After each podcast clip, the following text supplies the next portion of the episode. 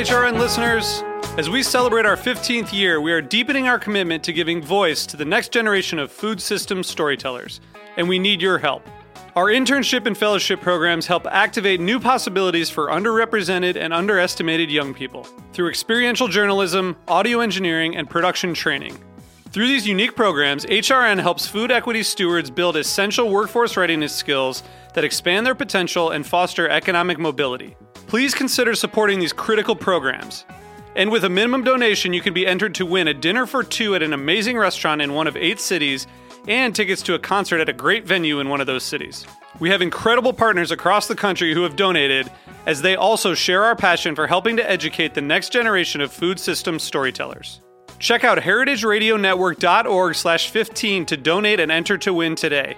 That's heritageradionetwork.org slash 15 to donate and enter to win today. And make sure you donate before March 31st. Thank you. Today's program was brought to you by Roth Cheese, a pioneer in the U.S. specialty cheese movement. For more information, visit rothcheese.com. Season two of Meat and Three is almost here. We're kicking off with a show all about football. I am excited. It's so much fun. We'll tell you how to master the tailgating scene with help from some Atlanta chefs. The sky's the limit when it comes to tailgating. Yeah, do something that you, you can pull off without stressing yourself too much. Then we'll look at what's good and bad about players' diets, whether they're an NFL star or just made the JV team at their high school. And that's when I was told the first time, well, just take them to McDonald's and feed them feed Big Macs and milkshakes. There's a greater percentage of guys that have a, a, a clear focus on what they're putting in their body. You know, in SEC school, people are fans, but we also have to realize that they're kids. They're 18 to 22, 23 year olds. Subscribe to Meat and Three wherever you listen to podcasts and be the first to know when season two drops.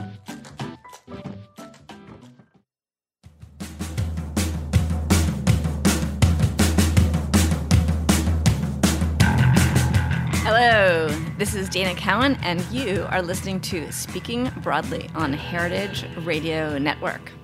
Each week, I interview someone in the food world on their journey to success, their challenges along the way, to figure out what it is that we can learn from them and share with them.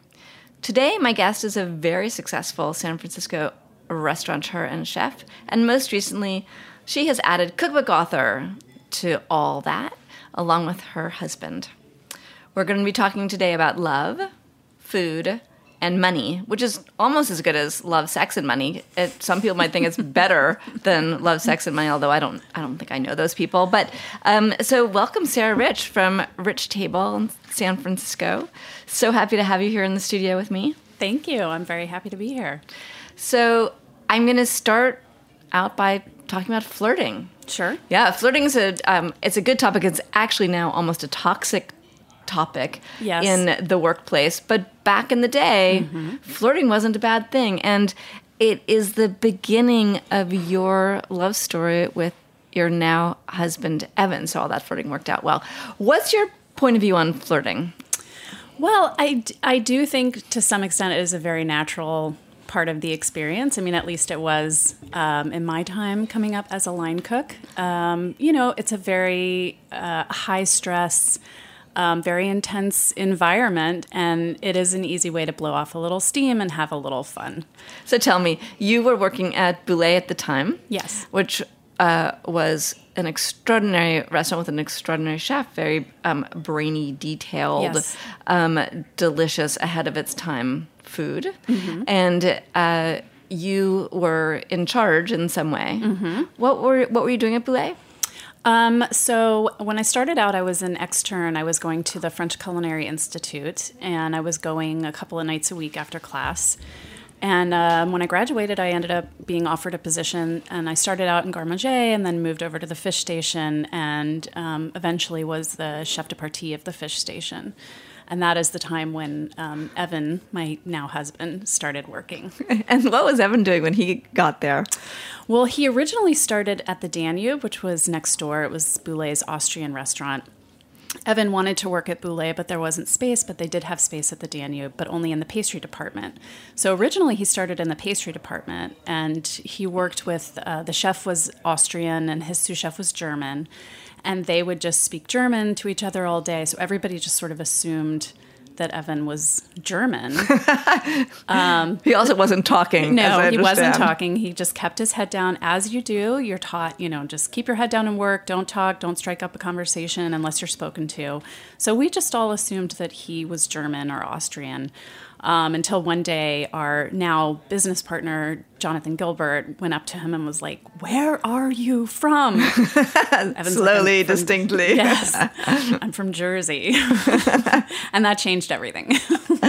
So, um, you know, what was that first spark? Like, was it the way he, you know, rolled the dough? Was it because I, like chef's hands can be quite extraordinary. Or It's true. I think, you know, of course there was, I thought he was really cute, but also I think there was something to that, you know, focus, keeping his head down. You know, you know, I respected that approach to his work and I think, you know, that can be sort of a turn on it in its own way. So, I think that's right. It's, it's sort of like a nerdy girl version of Yes. cute. You know, it's Yes. not like well, he was the one who was left standing at the end of the night. It's like no, no, he was like quiet and focused and a hard worker, a hard and, worker. you know, trying very hard and, you know, that made an impression on me for sure. So you guys worked um, together for a while, although Mm-hmm. separately. I, I love the story about how you were absolutely discouraged from even Yes. talking to each other. Yes, it made for a very interesting work experience.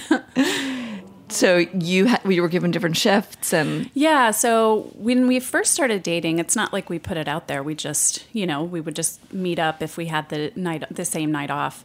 Um, and then at some point, the chef de cuisine found out. I sort of told him, kind of jokingly, not really thinking it would be a big deal, and he immediately put the kibosh on that. He was not having it.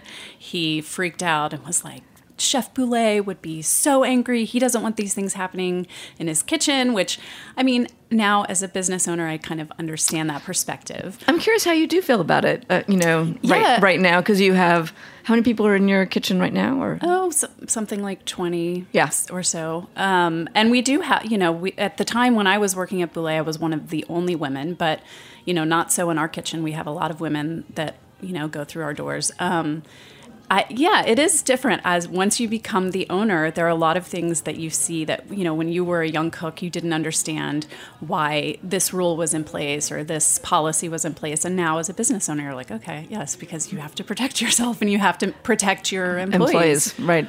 The the line crossing can Yes. be bad. Yes. Um, so, but there was the beautiful love story happened, Yes. and indeed, um, even different schedules and Yes, shifts we made it. You know, you- we we made it work, and that has been a theme in our lives since then. You know, you find a way. That's so true when I think about your crazy schedules now. I mean, Mm-hmm. it could be nothing compared to, you know, back in the day. At least you're you're married now. Yeah, I mean, it, it, it's actually true that all of those things have helped us to to understand, you know, our place now and what it takes to to follow your dream and and do what you love. You know, at the time when we were just dating, it would require, you know, Evan would come home at the end of his shift, he would go all the way from Tribeca to my apartment in Queens. So he wouldn't get there until like three in the morning. I would wake up at three in the morning just so we could spend some time together.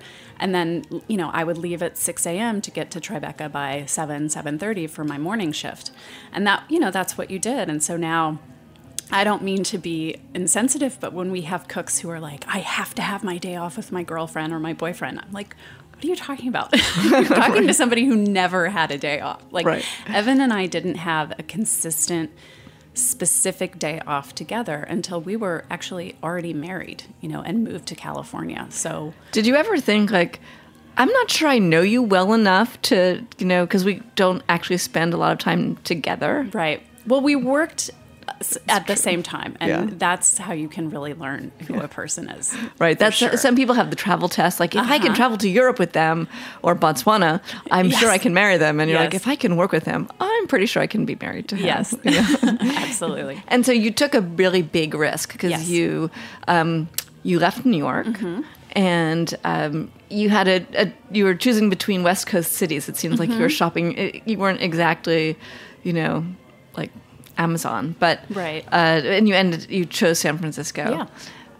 But it sounded like it was really hard. You guys were really broke. It was it was really hard. It was you know we had been married for about three months, and right right about the time that we were about to get married, I just sort of said, eh, you know, I'd been living in New York for eight years. Evan is from out here. He grew up in New Jersey, born in Queens, and his whole family has stayed here. I mean, like his aunts and uncles and cousins either live in Queens or Connecticut, or you know, this is where they are.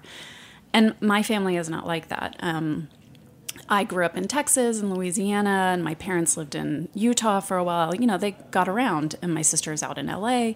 And I just knew that I, I didn't want to spend forever in New York. And I knew we were getting married. At some point, we'd start a family, we'd want to build a restaurant. And all of that is permanence. You know, you kind of, once you've got all that, you're sort of staying where you are. And I wanted to explore a little bit. So I convinced Evan to take a chance. And we decided to put everything we owned in storage. We bought one way tickets to LA.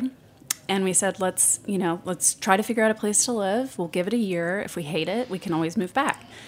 And I mean, it was hard for a lot of reasons. Evan Evan took a chance, but it, you know, he didn't necessarily want to. Um, his How did fa- you convince him? Like, what what is the way to you know show someone the other point of view well enough, Right. That they sacrifice their own point of view. Well, I think I said all that. You know, before I had met him, the furthest west he'd ever been was Chicago.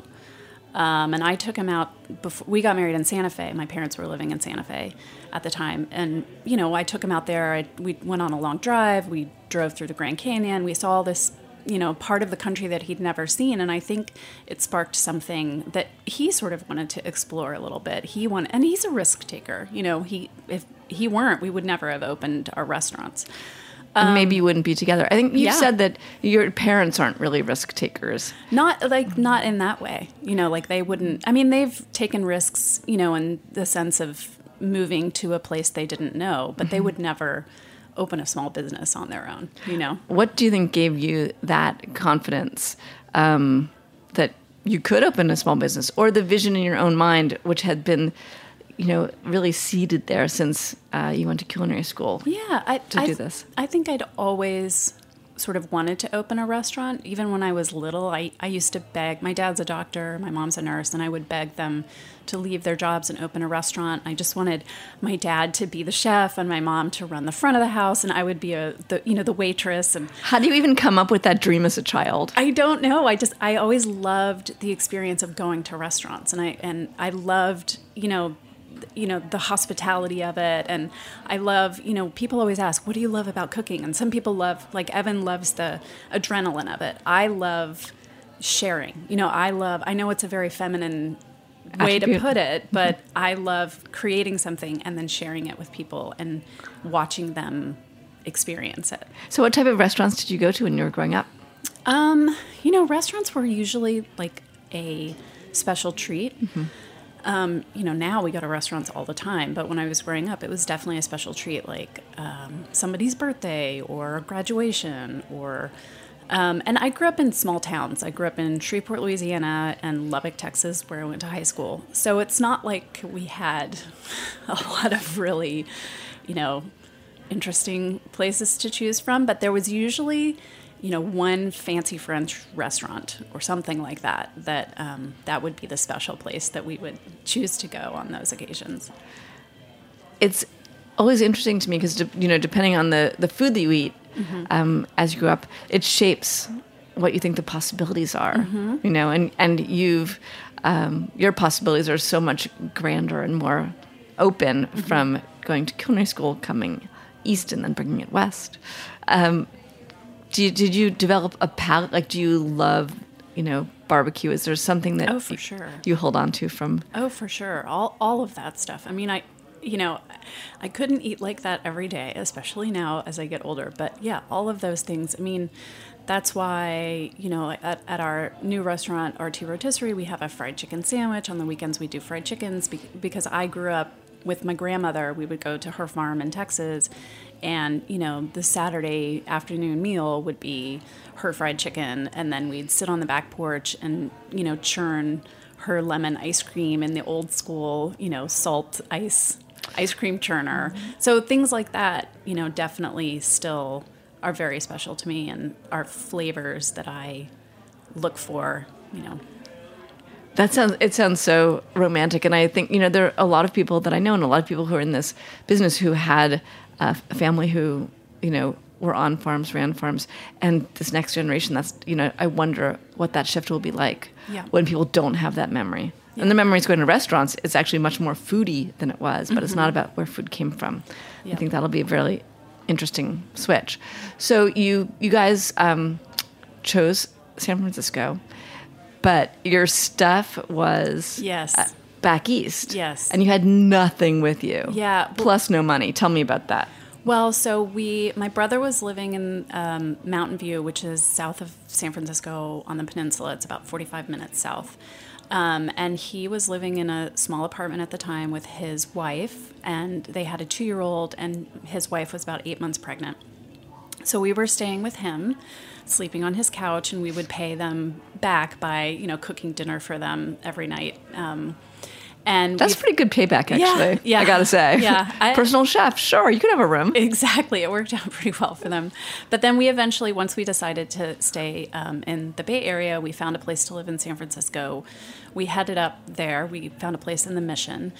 Um, and I guess it just didn't occur to me that it would take forever for the for our stuff to arrive. So I called the moving company. Oh my gosh. And they're like, "Okay, yeah, we'll be there in about a month."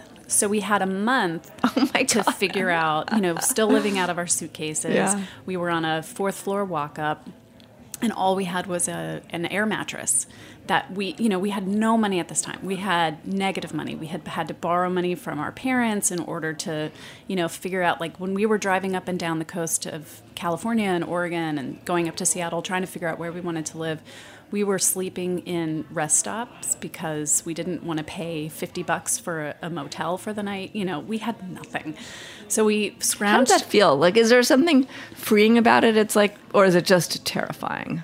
It's both. Yeah. You know, it is kind of.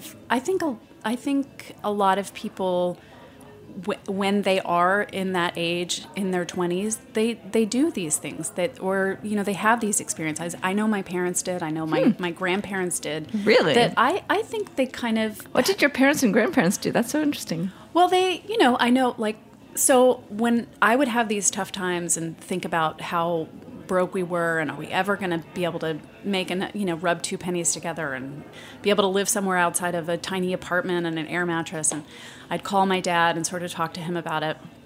I remember he sent me this letter that you know was encouraging and i know this is a hard time and you'll get through this and you're gonna you know you're gonna figure out your path and he was like your grandparents when they first started dating and they met like an elementary school in south dakota oh my god and they were that's broke. amazing. yeah and he was like when they first started dating they would s- save all week up a dime then they would go to sears and their date was they would just walk around sears and like window shop and just look at things and then they would go take that dime to the ice cream shop and buy an ice cream and that was their date you know and by the time they passed away they you know they weren't like wealthy but they had made a life for themselves. My my grandfather had his own body shop. Hmm. Like they they had found success.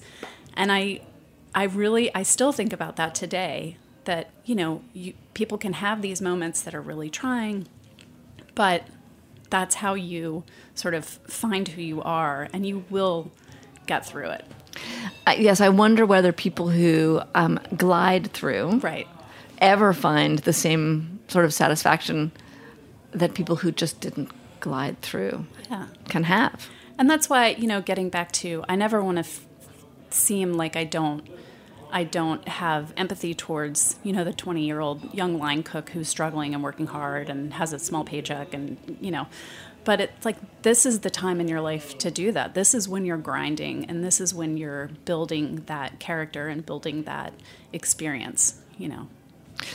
And what about eating on the road, like, or eating on so little money?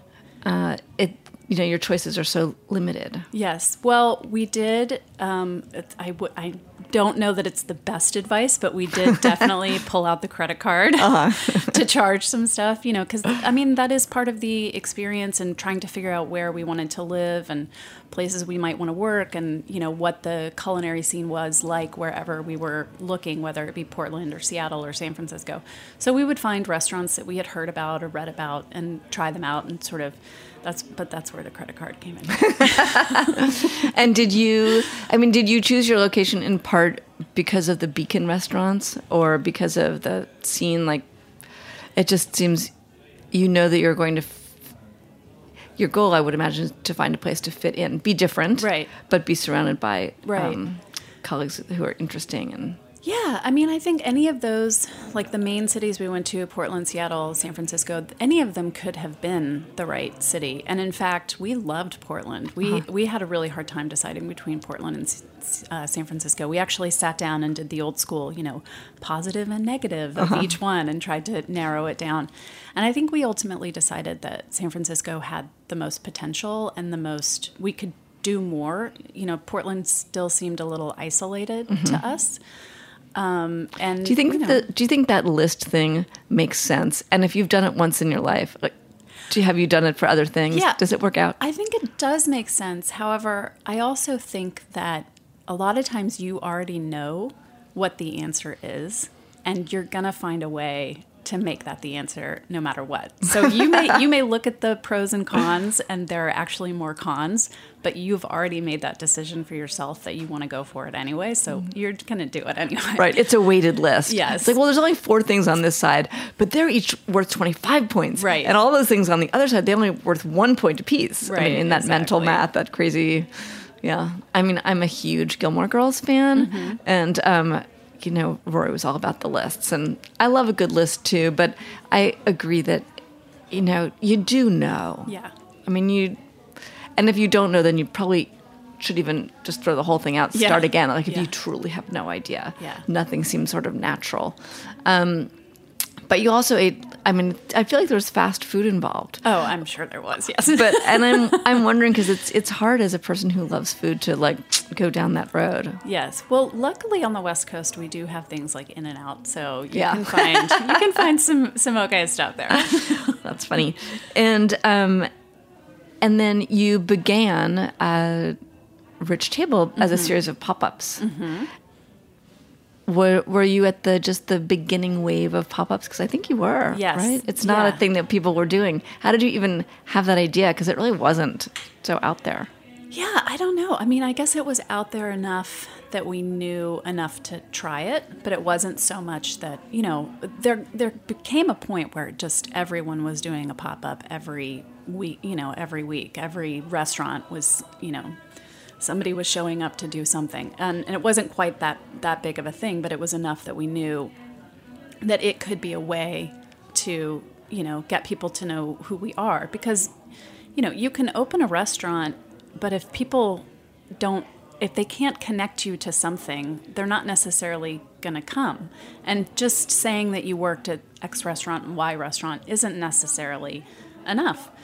Um, and so we thought it was important to at least get San Francisco to sort of understand who our names, what our names were.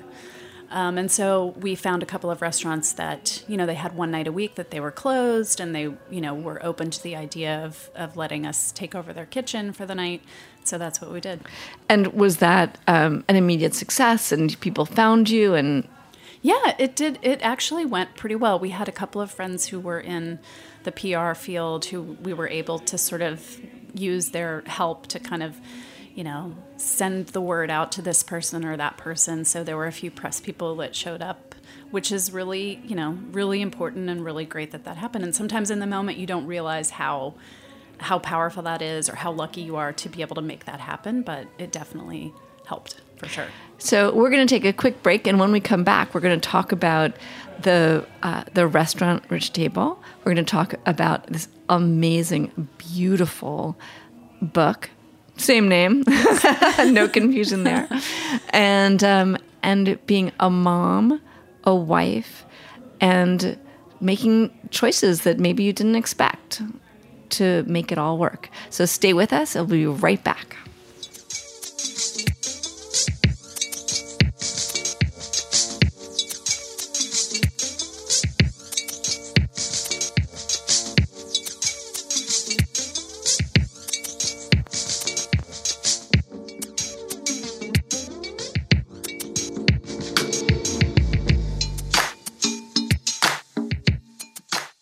Today's program was brought to you by Roth Cheese, a pioneer in the U.S. specialty cheese movement.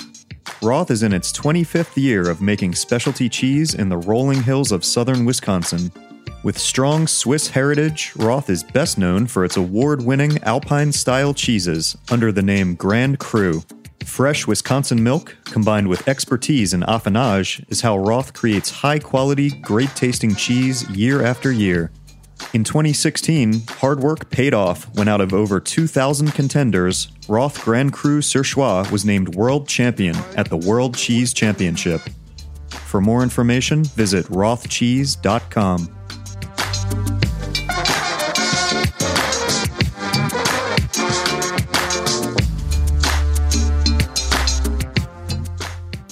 Welcome back. This is your host, Dana Cowan. You're listening to Speaking Broadly, and my guest today is Sarah Rich from Rich Table. So, we've been talking about her journey to opening this restaurant, which involved a, a lot of taking a lot of risks, falling in, in love in an unusual, well, maybe not such an unusual situation, but um, falling in love and with someone trying to keep them apart. Uh, but now we get to uh, I think that's all the good part because that's how you figured out where you are today. Yes. But what a wonderful place you're in right now. So you you did a bunch of pop ups, but then you opened this restaurant. I was looking at your Kickstarter campaign, which is still there. I know it is, which is it? kind of cool. You know that you can look at something that was from I think it was 2012. Yes. Yeah, and you know you wanted to raise fifteen thousand dollars, and you raised like sixteen thousand three hundred and twenty four dollars. So did that Kickstarter campaign like was that icing on the cake, or did you actually start with like sixteen thousand dollars? No, oh my God, kidding. no. I'm kidding. yeah. that would be amazing. um, we'd be talking about more. Uh, yeah, no, we had we had gotten some funding, but then we needed, you know, at the last minute, there's always like some electrical work that you didn't anticipate, or you know, this contractor charged a little bit more for whatever, and so we needed a little bit extra money. But it was also, to be honest, it was, you know, we just had a small group of investors, very only a couple, but we had a lot of friends and family that wanted to be able to contribute something, but they, you know, they couldn't necessarily contribute a huge amount or they didn't know how to contribute. So, you know, we needed that money, but we also really wanted to give people an opportunity to help out in any way they and to be part of it. It- It's Yes. sort of like wedding gifts, except Exactly, it was opening exactly, it was opening a restaurant. And I've in so much of the press that I read, the definition of the restaurant, like what is it? Mm-hmm. Right. Is hard. It is hard. You know, uh, so many people have one sentence. It's like it's a Japanese izakaya with, uh, you know, whatever. There's a lot Right. of easy ways to define things, Right. and I feel like you guys never reverted to that. And I wonder, was that a struggle? And what are your seven words now? So when we first were putting together the restaurant and when we were, you know, pitching it to people or else when we were already, you know, about to open and you talk to the various publications and people want to know what kind of restaurant, what kind of restaurant? That's the first question. And we were always like, I don't I don't know. You know, that's like not like for- we don't have a concept. Right. For press people, we hate that. I We're like, why are they talking to us? They don't even know what their restaurant Yeah, is. people did not like it at all. Yeah. Um, but we didn't we didn't have a concept. We were just like, I don't know, it's a good food restaurant. So, you know, trust us. So, you know, eventually we just started saying, I don't know. We go to the market, we see what's good, and we cook it. And it, that has been our motto ever since. That's and that it. and that's enough for people. Yeah, and I think what it did was people, you know, on the one hand, it made it more difficult because people didn't really know what they were getting themselves into. But on the other hand, it has really let the restaurant sort of evolve and define itself on its own so that, you know, people. You know, all we wanted people to do was trust us, come in and just experience it. And that's what they do now. You know, they are comfortable with the idea that they don't necessarily know what they're going to get. And not, I don't mean that like in a intimidating or overwhelming way. They know that it's going to be a good meal. They know it's going to be sort of like California inspired, but they also, you know, there can be flavors from all different angles. You know, it, it's anything. Which It's- is still not really a definition. It's not. I mean, it's, it's uh, the notion of having a community, and it's the food community too, because the food community loves Rich Table, me among them. But we love it, things in boxes, Right. And um, to just be that open, you're so right. Because when I look at you know the menu today or the recipes in the book versus the couple of meals that I had, Mm-hmm. um, and the things that were signature dishes and really important at the time. The porcini donuts are the porcini donuts still on the. Oh, yeah. yeah, they have to be right. There's a couple of things that probably cannot move. Yes. but there's been a lot of shaping and reshaping. Yeah. So I'm interested in this notion. Um, I'm actually interested in, in every sphere, but how does the restaurant become its truest self where you know it's what you want but it's also feedback from the guests Right. Well, uh, that is really important, and that is something that we definitely not just struggled with, but also made something that was really important to us. Is, and I think I think more chefs should do it. You know, you, you have to listen to the guest on some level. You have to appreciate the feedback. But so you, what have they suggested to you that you're like god that's not really what i wanted to do but i'll keep doing it for you or else you know Well, so when we first opened, the menu was the same structure. You know, we've got the bites, appetizers, pasta, entree. But the way that it was meant to be ordered, the way you were meant to, to eat was, you know, all the portions were a little bit smaller than they are now. And you were meant to sort of have your own tasting menu. So you'd kind of order one thing from each section and then experience like a tasting menu without kind of the pump yeah, exactly. And that didn't people didn't get it at all. And you know, that was that was a point where we could have said, no, that's how the menu is designed. That's the expectation. We're not changing this. But, you know, we listened to them. We realized like the smaller portions, it it just something was not connecting. So we um, we changed. We don't do that anymore. Bigger portions, a little more expensive because they're bigger portions, but now people just order however they want, and it's completely changed the dynamic. And people, nobody has a problem with it, and totally works. So when you opened, were you because your uh, culinary background is so strong, right? We talked about Bouley. We didn't talk about um, Mas Farmhouse, which you opened, or Michael Mina, for whom you worked, and you have a really deep, deep resume. When you opened, were you and Evan cooking side by side? When well, when we first opened, we worked on the menu, you know, the culinary side of the the savory side of the menu together. Um, and I also did the desserts because everywhere I've ever worked, I've worked pastry for a little bit. Um, just because I, from my perspective, it makes you more well-rounded. You have more to draw from, um, and Do so that's important? I think it's really important. And why is that important? I, I mean, the more you can, the more you understand about cooking, the more you know what to draw from. You know, the, There is a lot of crossover in your food, though, isn't there? In the Yeah. rich table food, Yeah, I for mean, there's a sure. Mm-hmm. lot of fruit in the savory. There's um, there's also a lot of experimentation. Yeah, for sure. And I think, I mean, I think all of those, like, I think savory can work well in in a sweet application. I think sweet can work well in a savory application. You know, if you do it right, if you have the right balance. Um, but so when we opened Rich Table, I I did the desserts as well, and then you know as time moved on, it just the schedule considering you know we have two we had one child at the time now we have two it was just more it, it worked better with my schedule to exclusively do the pastries so i started doing that And I feel like you gave something up. yeah Do you feel like you gave something up? yeah that was definitely um, that was a very challenging time to, to, to, to do that because you know when you are a woman cook people always assume you're in pastry i mean everybody always wanted to know if i was the pastry cook or like the hostess no i'm a line cook. I'm a, I'm a cook. I'm you know and so it has nothing like there's nothing against pastry and women in pastry but it was very important for me that people understood i wasn't the pastry cook.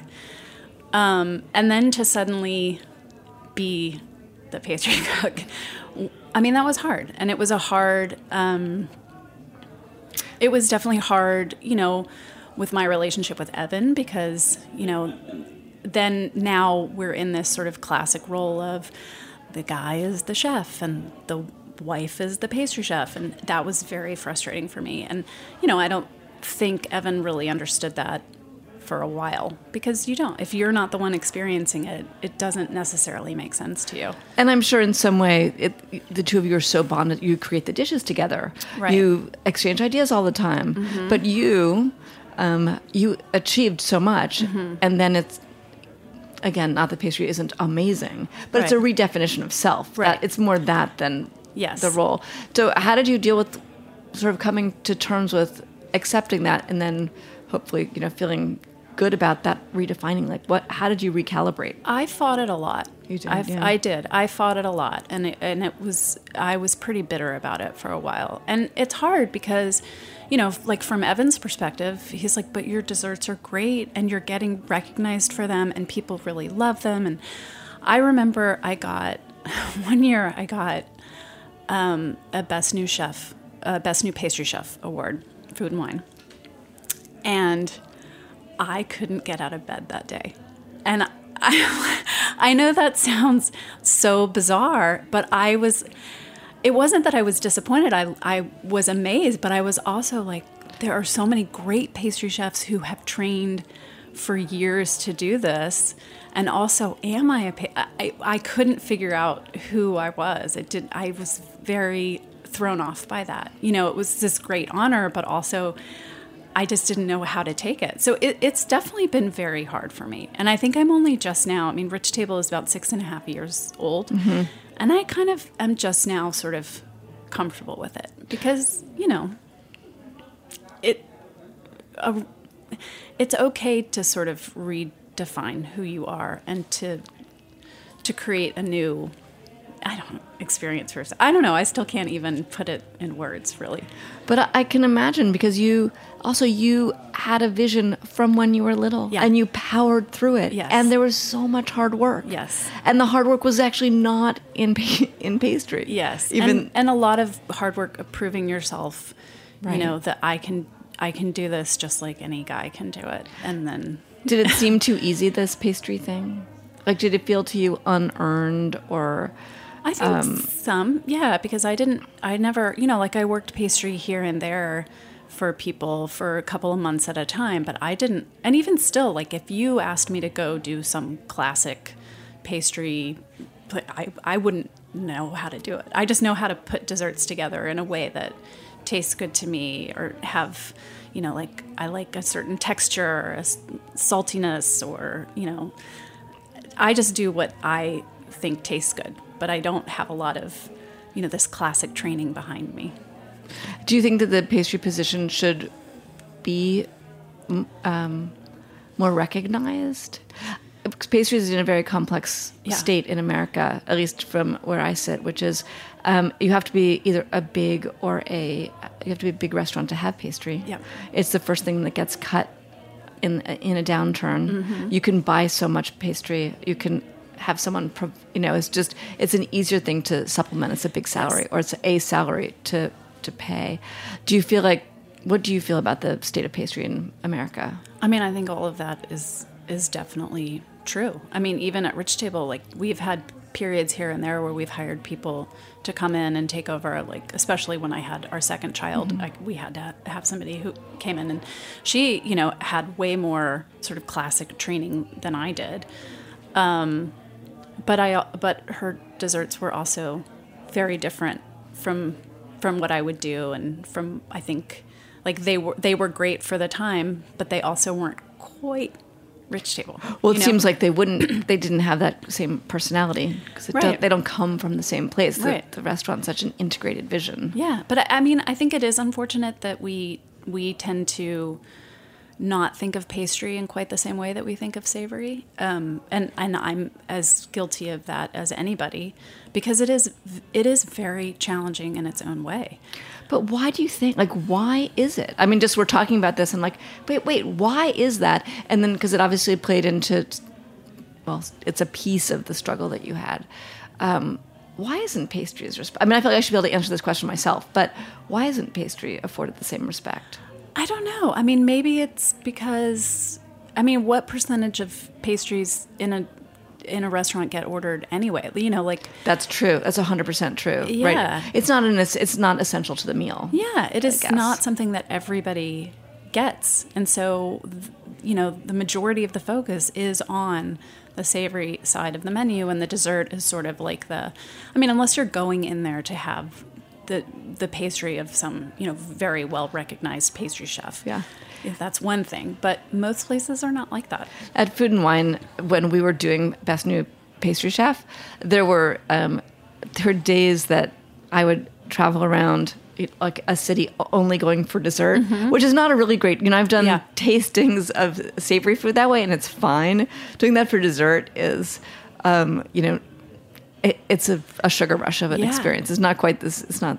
It's not quite as satisfying. And also, you have to, with uh, Best New Chefs, we would never tell anyone we were there. Yeah. With Best New Pastry, we felt like pastry is so um, regimented that you could tell a pastry chef they can't switch their dessert. I mean, they Yeah. could put an extra strawberry, but it's really different from Yeah. the um, what happens on the savory side. So you know, we would call in advance, go, we just want to come for dessert. We wouldn't really tell people why, and they're like, really? like, what kind of weird journey are you on? But okay, and everybody was you know very kind. But um, did it ever seem like an option to have you know you do three days on the on savory and Evan do three days whatever three days on savory?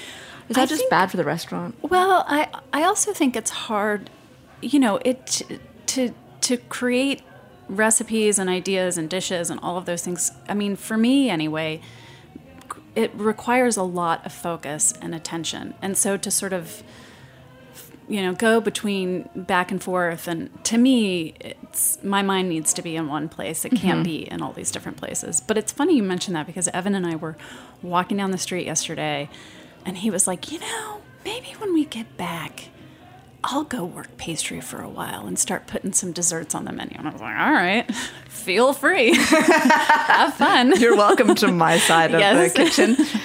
Because that would be, I mean, just for the world at large, such an interesting experiment. Because the notion that, you know, to be sure that someone is there for your kids, you've reached this um, place where the whole family works really well together. But it'd be so interesting to, I mean, not trying to upend your life, but it'd be interesting to, to flip it. Um, so when you, and now you've got this great book Yes. that um, I guess it so it'll launch uh, what day? Uh, the 18th. The 18th, okay, comes out. September Yep. 18th. And um, had you always in, had in your heart and mind to do a book? I mean, why not? Absolutely, Yeah. for sure. I mean, our house is full of cookbooks. I've been buying cookbooks and borrowing my parents' cookbooks for years and years and years. So Oh my gosh, what cookbook? You grew up with Julia Child, but what Oh, other? for sure. What cookbooks did you grow up with? Um, my mom, I mean, definitely the Mastering the Art of French Cooking, both of those. Um, Craig Claiborne and Fannie Farmer. Those were the ones that the that my mom used a lot. You had classics, and then Mm-hmm. um, in your collection, what what are your favorites? My favorites, I love, you know, I love Marcella Hazan's. Uh, she just, anything that you make out of there is the best whatever that you can possibly make. Marcella Hazan, if the, you know, anyone who's listening doesn't know who she is, she um, was an Italian, and her cookbooks are so authentic. They're so uh, they're really simple. They're really clear. And she was a longtime contributor to Food and Wine, and um, she was a big chain smoker and drinker, and which we always thought was so funny because you know her dishes are quite nuanced, and her husband Victor would write the recipes and write everything in her voice, which again, the two of them were um, a real treat. And they they would come to town and we would have sushi with them. So um, Marcella is a great uh, touchstone. Absolutely, for Yeah. sure. Is there any uh, book on which you modeled your own or anything that inspired the book? Um, I think uh, so. With our book, we really wanted it to be a really pure representation of the restaurant. We didn't want to put something out there that then you ate at the restaurant and you were like, "What? Am I at the same place? I don't understand this." And I think you know something that's fun and really interesting about our book is that it's the whole story of how we met, how we fell in love, how we, you know, took a chance and moved to the West Coast. Everything you've been asking me about, opened, you know, this restaurant, had kids, and you know everything that has happened since. And so, you don't just read a bunch of recipes and learn how to cook the food that we cook out of the restaurant. You get to like hear a story, and I think there are a lot of parts of that story that people can relate to, and people maybe they haven't had the same experience, but they've done something similar that they're like, oh yeah, that's like when we decided to move to Chicago Uh-huh. and you know whatever. It doesn't even have to be work in restaurants, but It's in, the um, the story is is so relatable, and the recipes are pretty intense. Mhm. So you know, I look at them, and I could do a component of something. Mhm. What were you thinking of in terms of because it is a beautiful re- reflection of the restaurant, and actually, so, you know, some cookbooks make me hungry. Some cookbooks make me want to um, cook. Some cookbooks make me want to just take them, you know, to bed and never leave.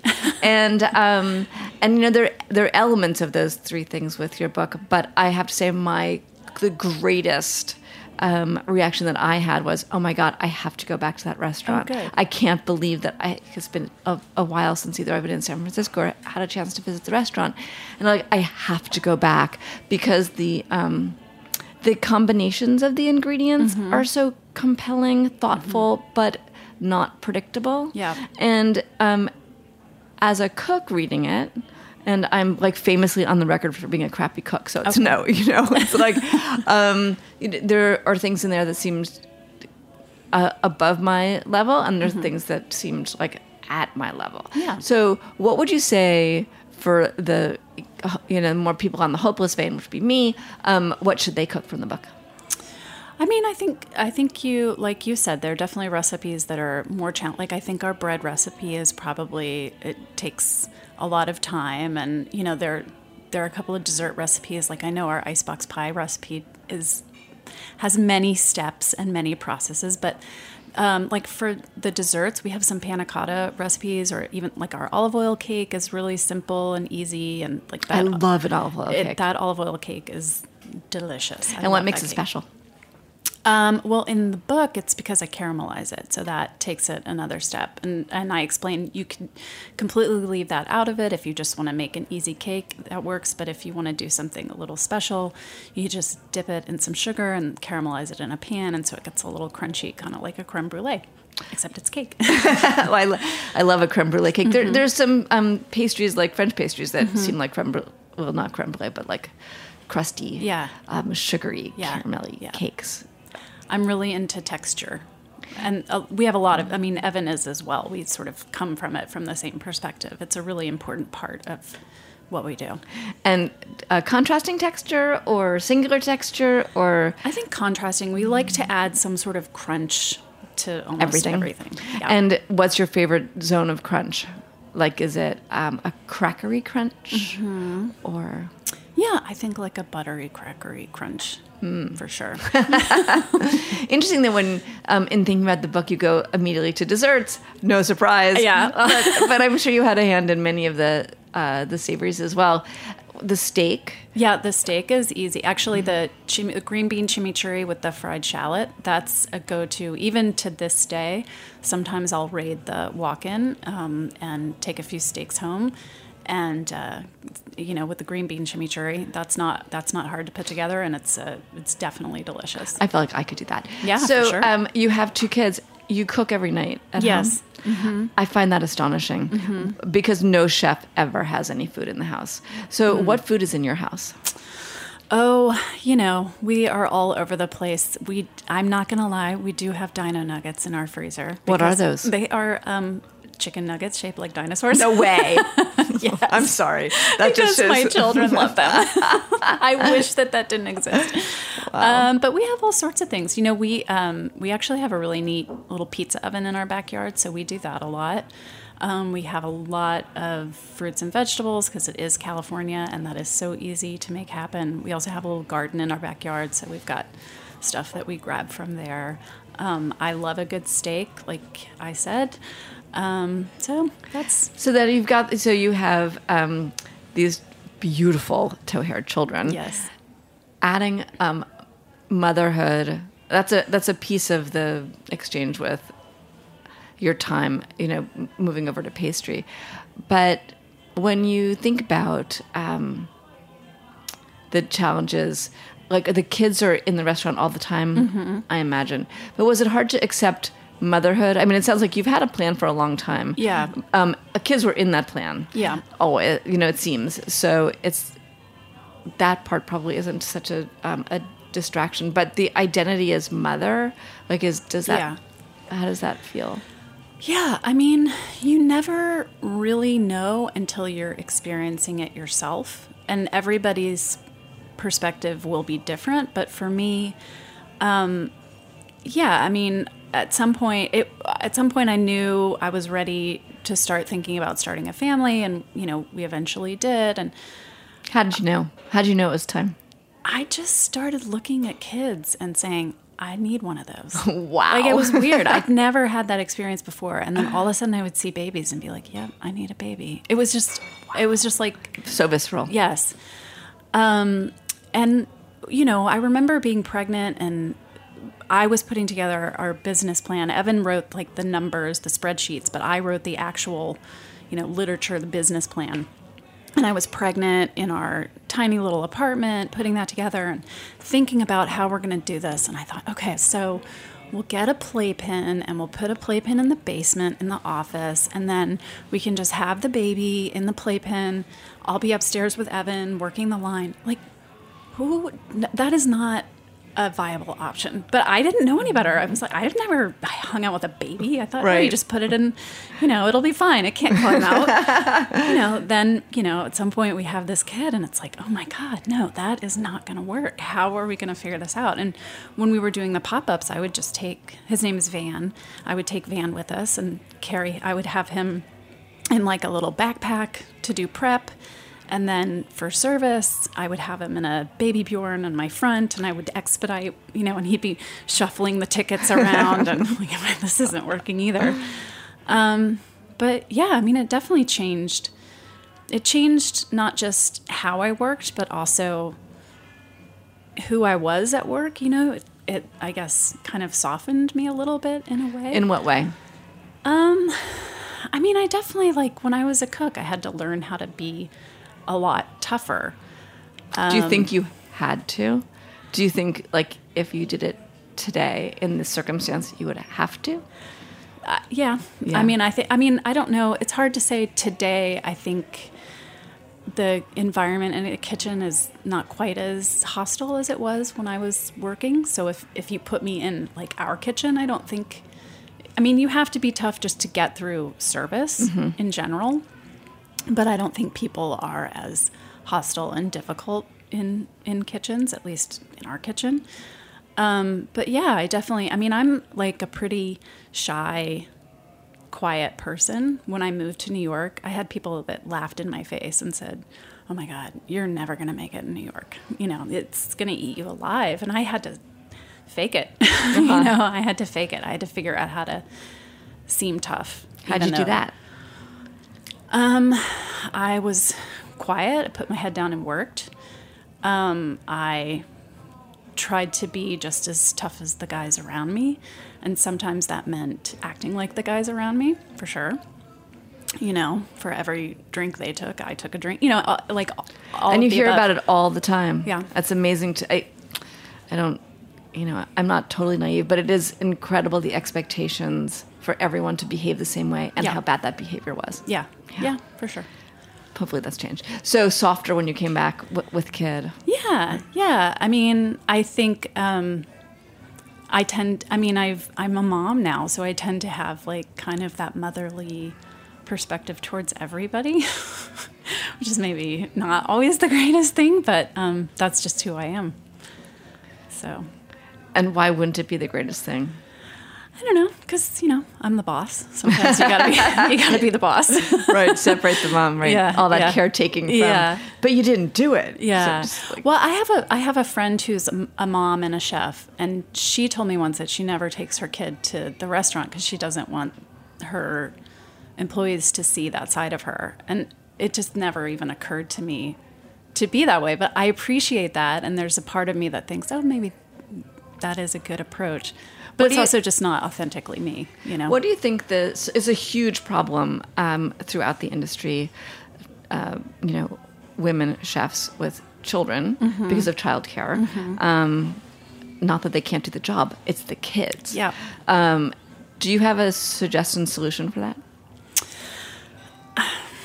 I mean, I wish I did. I don't know. I mean, I know what works for me. It, it's having a, a husband and my own business so that we can figure that out. You know, like I I we can work a schedule out that works for both of us so that if I want to be at there at night, I can be at the restaurant at night. If I want to be at home, I can be at home.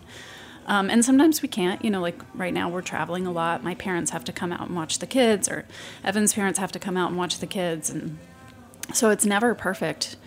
Um, I honestly don't know how I would do it if I didn't have that support for sure. So it's something we have to work on. Yeah. Figure out the answer to that question because Yeah. it's a it's a big one. And um, what do you see the the future? You have a book. You have two restaurants. I keep Mhm. saying Rich Table, but there's also RT Rotisserie, which I love. Yeah. Um, which is you know more quick service, delicious, um, robust food. Uh, do you have other visions of things you'd want to do? Oh my goodness. Every chef always has a million visions. We always want to do all sorts of things. Um, I think, you know, we've tried to be really smart about how we how we expand or how we progress because I think it's really easy for people to go too quick too quickly and too aggressively and and um, we don't want to make that mistake um, but i do think you know like rt rotisserie is something that we could definitely um, expand and and open um, more around the bay area or even beyond so i think we're just now that's a little over a year old and we're just now starting to sort of think about that but you know we always have other ideas for things That'd be really that'd be great to have one in New York. Yeah. Um, last question. Uh, I always like to pay it forward. Is there a woman in the world of food that you think that people need to know about? and Um, why? I think my dear friend Jessica Maher, she and I went to college together and we ended up working um, at Bouley together and she actually met her husband there. He Oh was at he was at the Danube and we all started dating at the same time. Um, and then she worked with me at Mas Farmhouse. And then um, she and her husband now live in Austin, Texas, and they have a restaurant. They have two little boys. Um, they opened a second business a couple of years ago. It was uh, like a cook's shop, cookbook shop. They sold What's the restaurant called? Lenoir. Okay. But she is like my rock. She is the, I mean, we talk to each other all the time. And she is the one other woman in this industry that I just turn to more than anybody else for support because we have so much in common and we have, you know, she deals with running businesses, trying to figure out staffing, trying to figure out who's taking care of the kids, run like she and she's amazing. Love that. Okay, well, with that, um, we're going to sign off from Speaking Broadly, but I can't end this show without thanking my amazing engineer, David Tadashore, who's going on to bigger, I'm not going to say better, bigger, more different things, leaving me in the studio. There you go. Because how am I going to live without a special effects? We didn't find a special effect in the entire show. I was hoping to have one, and now, oh, and that's his and now, laugh. and now I'm taking them with now me. Now we have it forever. Um, okay, well, I, I hope I sound the same to all of you next week. Um, this is Dana Cowan. Have a really great week. You know where to find me if you want to DM me, FW Scout. Uh, on Instagram and Twitter, and if you'll want to follow you, you're a little cagey on Instagram. Yeah. Uh, but you can follow Rich Table, right? Yes. Yeah. okay. Have a great week, everybody.